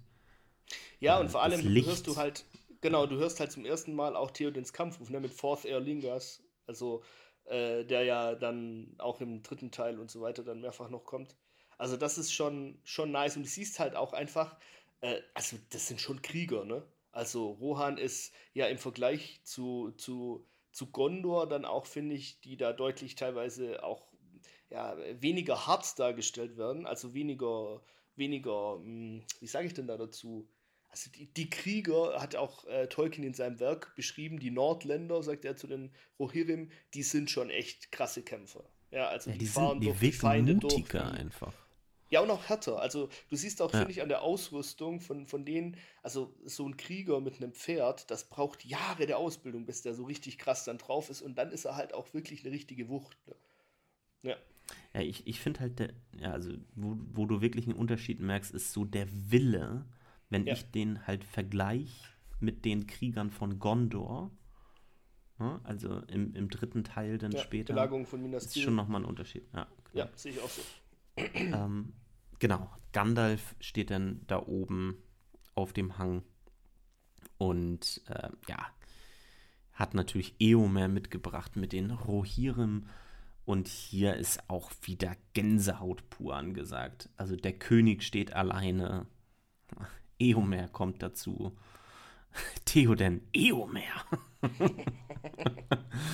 ähm, ja, ähm, ich, ich wollte noch ganz kurz was dazu sagen zu diesem Vergleich ja, zu den Völkern. Ähm, ja. äh, mir ist nämlich gerade, wo du drüber geredet hast, ist mir, ist mir eingefallen, was, was der Unterschied für mich ist. Für mich ist Gondor das weiter, also das hoch, höher entwickelte Königreich. Also zivilisatorisch höher entwickelt. Und bei Rohan merkst du, das sind eine dünn, ist ein dünner besiedeltes Land, wo die Leute ein härteres Leben haben und dementsprechend auch abgehärteter sind. Und ich finde, das sieht man ganz deutlich. Auch Theoden ist durch Zauberkraft korrumpiert worden. Gondors Schwäche kommt nicht von außen. Gondors Schwäche kommt durch die Verkommenheit und durch die weniger edle Gesinnung, durch Machtgier, also eine Korruption von innen. Und äh, das finde ich ist der Unterschied. Also äh, Gondor ist ein Königreich im Fall. Und ähm, und Rohan auch, aber auf eine andere Art und Weise. Und Rohan erstarkt dementsprechend auch schneller wieder und anders. Ne? Die finden zu ihrer alten Stärke schneller zurück. Ja, und für mich liegt das ganz maßgeblich mit daran, dass Rohan einen König hat, der letztendlich aus diesem, aus dieser Zeit der Schwäche, wo er manipuliert wurde und Sarumans Puppe war, äh, Marionette war, ähm, letztendlich wieder erstarkt ist und er ist wieder ein König. Gondor auf der anderen Seite zur Schlacht der Pelennor-Felder hat keinen König, sondern einen Verwalter sondern hat des einen, Throns. Genau. Er hat mhm. einen zweifelnden Verwalter des Throns mit ja, Denethor. Ja also der ist ja nicht mal ein starker Verwalter. Das ja, heißt, genau. denen fehlt dieser Führer, den sie dann ja letztendlich zeitweise auch in Gandalf bekommen, aber das ist halt nicht dasselbe. Richtig. Und ich finde, das spiegelt sich auch ganz klar in Gandalfs Worten im dritten Teil, greife kurz vor, in Minas Tirith, wo er sagt, äh, der, der Niedergang Gondors liegt daran, dass die Herrschaft an, ähm, äh, an geringere Menschen ging. Und das finde ich, finde ich auch gut, dass sie das in, der, in, in Deutsch, in der Übersetzung genau so gelassen haben. Ne? Weil ich meine, du weißt, wie es politisch heute und so weiter aussieht. Alle Menschen sind gleich wert und es sind auch tolle, tolle ähm, Errungenschaften, die wir da haben. Aber das geht, darum geht es gar nicht. Das darf nicht verwechselt werden, ja, also wenn man das hört. Es ist damit nicht gemeint, dass sie weniger wert sind, sondern es ist damit gemeint, dass sie eine weniger edle Gesinnung haben. Und ich finde, das ist halt, ja, vielleicht sieht es heute jemand einer als, äh, als überkommenes Bild, aber ich finde, das ist was, was auch heute irgendwie noch ähm, Gültigkeit hat, ja. Also es gibt einfach Menschen, die sind da stärker und haben eine edle Gesinnung. Es gibt Menschen, die sind leichter verführbar, leichter korrumpierbar. Ja. Also total interessant, da einfach mal über die Unterschiede zu sprechen. Also ähm, apropos Unterschiede, bevor wir da zu dieser Szene nochmal wieder zurückkommen mit Gandalf, möchte ich ganz kurz hier nochmal Unterschiede zwischen Buch und Film ansprechen, auch wieder. Ähm, du hattest es ja schon mal in einer der vorherigen Folgen gesagt, dass die ganze Geschichte mit Eomer tatsächlich unterschiedlich ist im Buch. In den Büchern ist er tatsächlich schon die ganze Zeit mit dabei. Und einige der Szenen, die wir in dem Film mit Gimli zum Beispiel bekommen, äh, wenn sie das Tor dann nochmal verteidigen, also Aragorn und Gimli, dann ist es im Buch tatsächlich auch Eomer häufig, ähm, der da auch eine Rolle spielt. Und äh, trotzdem gibt es aber diesen Moment im Buch genauso, wenn Gandalf zur Schlacht von Helms Klamm dazukommt. Allerdings nicht mit Eomer, sondern mit, ich glaube, Erkenbrand. Ja. Erkenbrand, der, dann, den, da bringen sie dann quasi nochmal 1000 ähm, Ritter mit, 1000 Soldaten. Ähm, und unterstützen da natürlich trotzdem auch noch. Aber hier ist es halt Eomer. Ähm, ich hatte es gerade eben, habe es eben gerade schon gesagt. Die Musik hier, diese ganze Szene ist Gänsehaut pur. Wir haben wieder dieses tolle musikalische Thema. Ähm, alles zusammen. Ähm, es ist einfach, ja, ich krieg, wenn ich jetzt an die Musik denke, Gänsehaut. Ja, ja, das ist echt so. Also auch finde ich, ich finde es toll, wenn, wenn du, du siehst nach oben und siehst Gandalf auf dieser Anhöhe stehen und dann kommt ein Close-up von Gandalf und der Hintergrund und Gandalf ist alles weiß. Es ist einfach komplett weiß. Und es ist so ein krasser Kontrast zu den ganzen, sag ich mal, eine Stunde Schlachtgemetzel vorher, was da war, wo es alles düster und dunkel und hoffnungslos war. Und es ist auch nicht umsonst, dass Gandalf zuerst alleine dort steht. Und dann kommt Eomer und dann kommt Eohirim. Und dann wird natürlich auch wieder sinnbildlich, auch wie im dritten Teil es dann später ist, mit dem Wetter gespielt. Ne? Also da gibt es auch ein, eine, eine, ganz tolle Doku zu äh, äh, auf YouTube, die ähm, kann ich nur empfehlen, wenn ihr da mal Lord of the Rings Music äh, einfach eingebt. Ich weiß nicht genau, wie der heißt. Was, Johnny, du weißt es besser. Ähm, der zu, äh, also ich glaube, Wetter, Listening Natur, in oder so heißt der. Irgendwie sowas. Und Alles Natur da was sagt. Und das ist halt auch mal wieder einfach mega. Ne? Wir haben ja, ähm, wenn wir uns zurückerinnern, äh, die Aussage stehen, dass Saruman ja eine neue Ork-Rasse gekreuzt hat, die auch in, im Sonnenlicht, äh, also dem das Sonnenlicht nichts aus, denen das Sonnenlicht nichts ausmacht. Und da siehst du halt, die Reiter preschen runter äh, in der Anhöhe in die starrenden Lanzen der Urukai hinein. Und diese Reihe wird aber in dem Moment, kurz bevor sie die, die, bevor die Heere aufeinandertreffen, ähm, diese Reihe wird aufgebrochen, aber nicht durch die Pferde, sondern durch die Sonne, die von hinten kommt und hinter Gandalf quasi ähm, hinein in die Reihen kracht. Und äh, da, durch dieses von der Sonne geblendete, dann reißen sie die Lanzen hoch und machen Lücken auf für die Reiter, wo sie rein können. Einfach symbolisch wieder toll und auch mal wieder umgangen, dass Gandalf irgendeine Magie einsetzt. Ne? Hatten wir schon drüber ja. gesprochen, dass das Jackson sehr, sehr, ja, sehr sparsam einsetzt. Für mich zeigt es hier halt, die Natur ist halt eben mächtiger. Also selbst wenn du halt, ja. selbst wenn du halt eine Rasse erschaffst, die das halt schafft, quasi der Sonne zu trotzen, heißt das nicht, dass sie immun ist dagegen.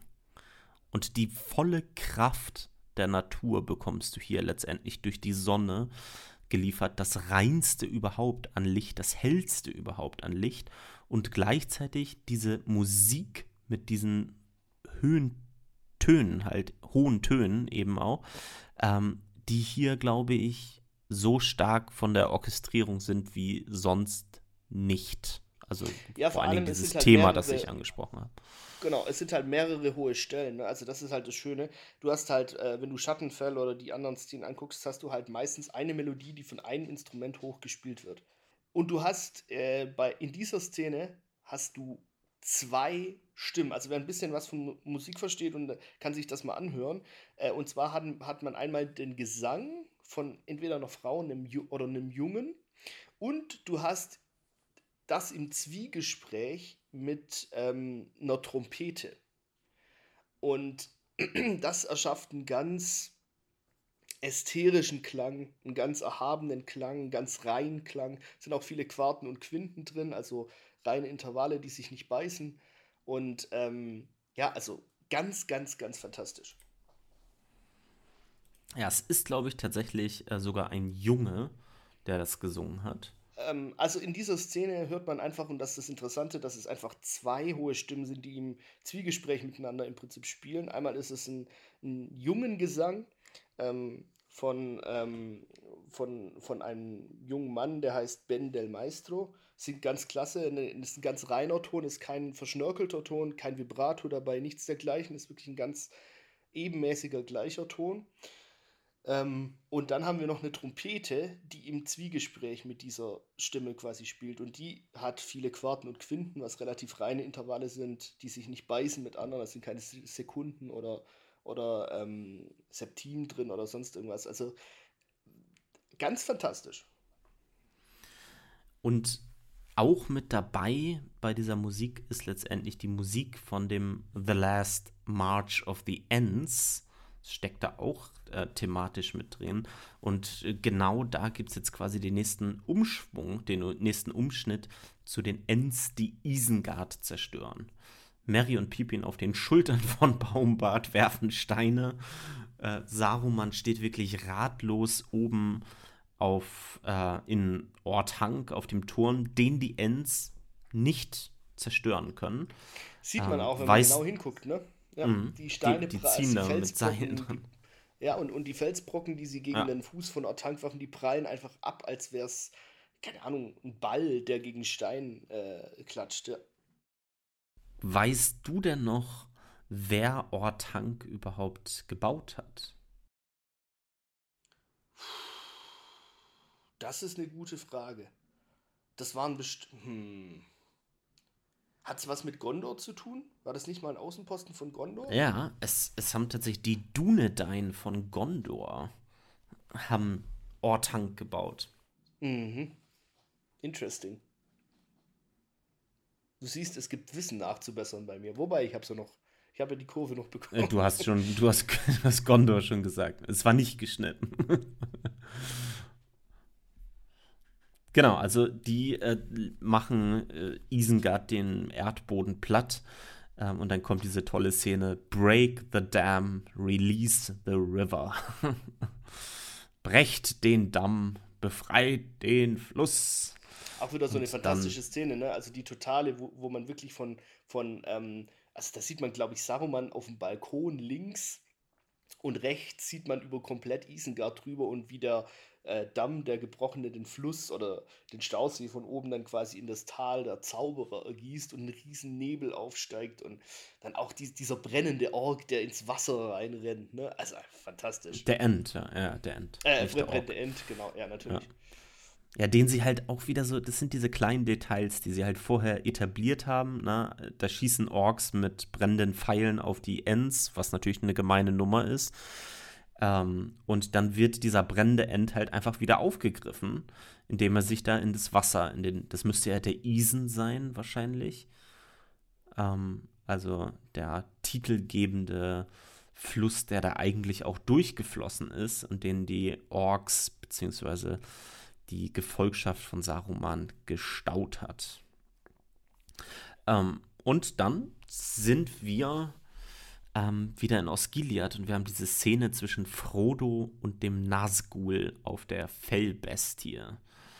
Und ähm, ja, so ein Moment, der wahrscheinlich einer der knappsten Momente letztendlich mal wieder, ähm, wo wieder gezeigt wird, dass die Mission auf des Messers Schneide steht. Ne? Also der Nazgul ist wieder so knapp vor Frodo, die Fellbestie schnappt dann ja später sogar noch nach Frodo, aber Sam schubst ihn in letzter Sekunde runter und rettet ihn. Aber Frodo, anstatt ihm zu danken, denn äh, das muss man auch noch mal ganz klar sagen, Frodo hat dem Nazgul den Ring hingehalten. Ja.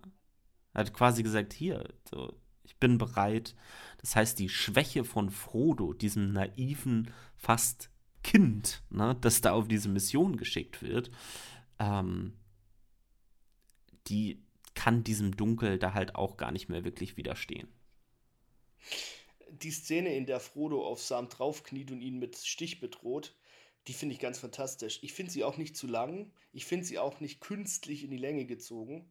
Ähm, Sam sagt, erkennst du deinen Sam nicht mehr? Ich bin's. Und Frodo erkennt so langsam und dann siehst du, das finde ich von Elijah Wood immer so toll, wie er so die innere Entwicklung mit seiner Mimik darstellen kann. Also dann das Entsetzen, das sich breit macht, als er erkennt, wo er gerade dabei ist, was er gerade tut. Ne? Ich meine, wir müssen uns zurückerinnern oder äh, schon vielleicht vor, vorgreifen, wer die Bücher gelesen hat, weiß es. Gollum hat auch schon für den Ring gemordet. Ne? Und ähm, ich glaube, Frodo erkennt in dem Moment, er beginnt den Verstand zu verlieren. Er ist ultra resistent gegen den Ring gewesen. Ja? Also Boromir hat sehr viel kürzer gebraucht, um dem Ring zu verfallen, aber er ist dabei, dem Ring zu verfallen. Und das realisiert er, glaube ich, in dieser Szene, oder zumindest wird sich das, wird das verstärkt. Ich glaube, er ahnt es schon, als er am verbotenen Weiher sagt, als das ist die Szene, die du letztes Mal angesprochen hast, als Sam sagt, setz den Ring auf und verschwinde. Und er sagt, ich kann das nicht. Ich kann den nicht benutzen, er findet mich sonst. Und das ist also schon, schon ganz toll, ne? Also die, die Charakterentwicklung, die dadurch eigentlich nonverbal aufgezeigt wird. Mhm. Ja, und dann kommt dieses ganz toll, dieser ganz tolle Monolog natürlich von Sam äh, mit dieser Rede, die er denn da schwingt. Und dann Gibt's werden zu dieser. Nicht, ne? Die hat, ja, glaube ich, Philippa Boyens geschrieben, so, äh, geschrieben, soweit ich mhm. weiß. Oder was die, was die, die, ich, die ich glaube von, schon, ja. Was Fran Warsch? Ich weiß nicht mehr ganz genau. Was auch immer. Ich finde die Rede auf jeden Fall ist eine sehr schöner ähm, passt filmisch halt da auch einfach sehr schön rein, obwohl es natürlich sehr dick aufgetragen ist. Ne? Also das könnte man der vielleicht vorwerfen. Aber es wurde hier halt auch ganz klar genutzt, um darauf halt denn die Bilder zu schneiden aus den unterschiedlichen anderen Orten. Ne? Also wir sehen ähm, dann natürlich ähm, die, wir gucken wieder nach Helmsklamm, wir gucken nach Isengard und wir sehen das Gute, das hier tatsächlich siegt in diesem Fall. Und natürlich auch toll, ähm, Faramir beobachtet die beiden danach, also währenddessen und entscheidet sich danach, dann sie gehen zu lassen. Und das finde ich auch eine schöne Szene, ähm, weil Faramir in dem Moment zeigt, dass er stärker ist als Boromir. Er ist ein ganz anderer Charakter, aber ist ein ganz, ganz toller Menschenführer auch, ein ganz toller Anführer. Und äh, er hat auch nicht Angst, die richtige Entscheidung zu treffen. Ne? Das gibt ja dann noch kurz den, den, den, seinen, seinen Unteranführer, der ihm dann sagt, ähm, du kennst die Gesetze von deinem Vater, du bist im Tod geweiht, wenn du das machst. Und dann sagt Fahrer mir, okay, dann ist mein Leben halt verwirkt. Ne? Also, weil das ist das Richtige. Ich tue das Richtige. Ja. Finde ich auch total schön.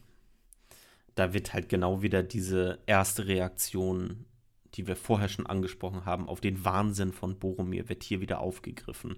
Und Faramir entscheidet sich eben anders, trotz der Konsequenzen die das mit sich bringen würde. Und die wir im dritten ja auch in der Extended-Fassung ähm, auch noch zu spüren bekommen. Ähm, dann sind wir wieder in Helms Klamm und wir haben ähm, die Urukai-Armee, die flieht Und dann haben wir die von dir schon angesprochenen Huons, die hier in Aktion treten. Nicht als böse Wesen, sondern hier tatsächlich, aber auch nicht als gute Wesen, sondern einfach als Wesen der Natur, die sich hier wehren. Das finde ich hier nochmal einen wichtigen Unterschied, weil die, also Gandalf und so weiter, die sagen halt auch, haltet ein, ne? Also geht da nicht rein in den Wald.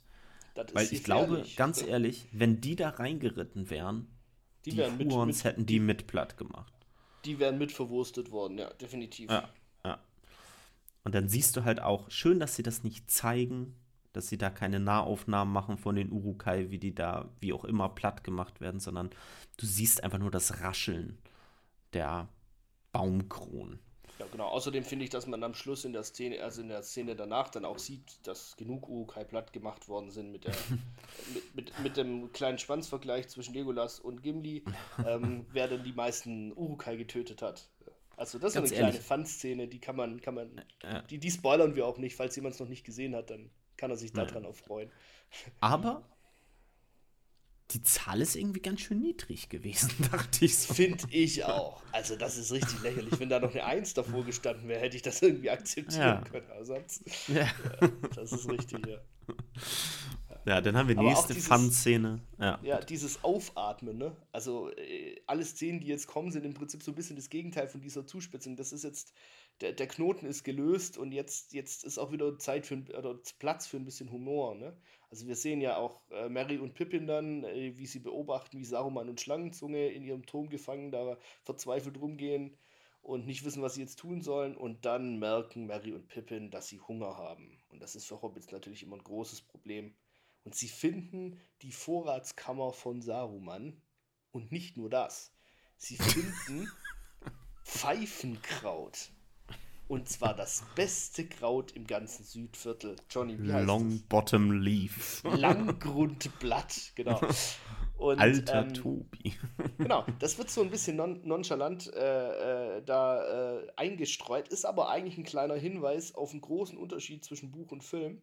Es ist nämlich so, dass Saruman im Auenland interveniert hat und deswegen da Handelsbeziehungen hat. Und äh, da kommen wir aber vielleicht am Anfang vom dritten, also vom Podcast vom dritten Herr der Ringe drauf zu sprechen, was das noch genau auf sich hat. Ich wollte es nur schon mal angetriggert mhm. haben. Mhm. Ähm, genau.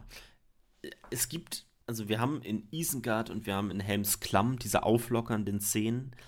In Osgiliath wird es nicht wirklich auflockernd und das aus gutem Grund. Faramir schickt zwar Frodo, Sam und Gollum los, aber ähm, er schnappt sich Gollum noch mal kurz vorher und ähm, warnt ihn wirklich, bedroht ihn wirklich. Ne? Also wenn du denen irgendwas antust, so, dann werde ich dich finden und werde dich platt machen. Ja. Ähm, ja, wobei, das sagt er nicht. Er sagt, dann möge schneller Tod dich ereilen. Wohl ja, wissend, das dass wenn er jetzt Frodo, Sam und Gollum loslässt, dass sie dann außer seiner, Ein seiner sein, also außerhalb seines Einflussbereiches sind. Also er mhm. verflucht mhm. ihn quasi äh, im Sinne aller Menschen. Er sagt zu Frodo, geht mit den guten Wünschen aller Menschen und du, junger Mann, wenn du denen was tust, dann möge dich schneller Tod ein. Das ist ja. auch so ein, so ein Stück ein Eingeständnis seiner Machtlosigkeit, die er jetzt hat. Ne? Also er gibt das jetzt aus der Hand. Und Frodo und Sam finde ich auch wichtig, weil Frodo und Sam jetzt wieder auf sich alleine gestellt sind. Aber mhm. diesmal nicht mit Smeagol, sondern mit Gollum. Und er weiß halt, also erstmal, das wissen sie ja noch nicht, aber Faramir weiß hier, weiß hier jetzt tatsächlich auch, welchen Pfad sie gehen werden. Also den Pass von Kirit Ungol. Ähm, das erfährt er hier letztendlich von den dreien. Ähm, und das gibt er, das Wissen gibt er dann im dritten Teil auch an Gandalf weiter. Und dann kommt diese Szene übrigens auch in diesem Tunnel, in den sie geschickt werden, die du schon angesprochen hast, in der Sam dann letztendlich Smeagol oder Gollum letztendlich sagt, ey, du musst es verstehen, dass was halt Frodo gemacht hat und so weiter, der meint das nicht, weil er dir was Böses antun wollte. Ähm, das weißt du doch, oder? Und, und Gollum, Gollum sagt, spricht hier jetzt Aha, wirklich. Ja. Mhm, ja. Dann, genau. Ja, ja, nein, alles gut, alles super. Äh, netter, ja. netter Sam, netter Smeagol und Humpel netter Hobbitsis. Auf drei, drei, genau, auf, auf drei äh, Gliedmaßen da daher. Ja. und Gandalf und die anderen, die Sieger letztendlich der Schlacht von Helmsklamm. The battle for Helm's Deep is over. The battle for Middle Earth is about to begin. All our hopes now lie with two little hobbits. Und das Und dann ist dann zugleich auch. Schnitt. Genau.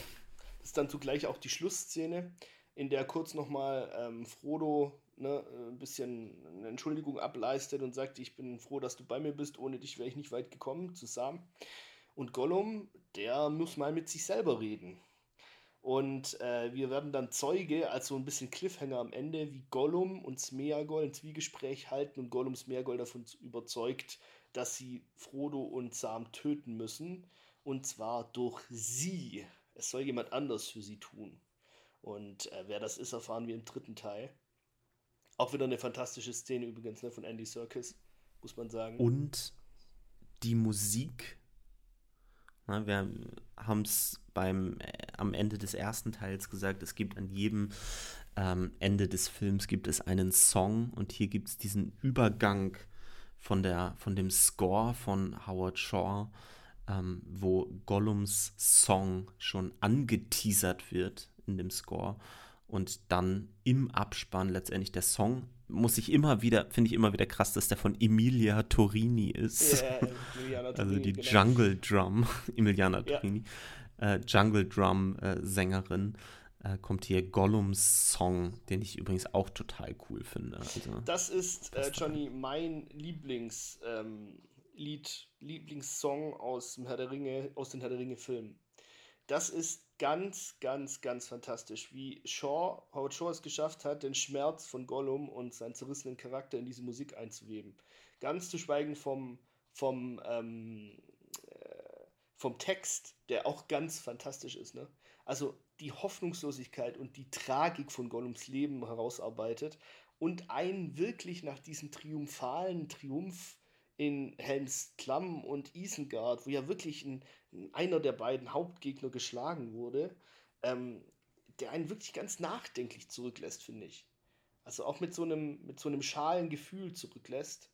Und am Schluss dann, natürlich gibt es ja noch mehr ähm, äh, Score, der dann im Abspann gespielt wird, wo man nochmal die altbekannten Melodien und Leitmotive ein bisschen hören kann.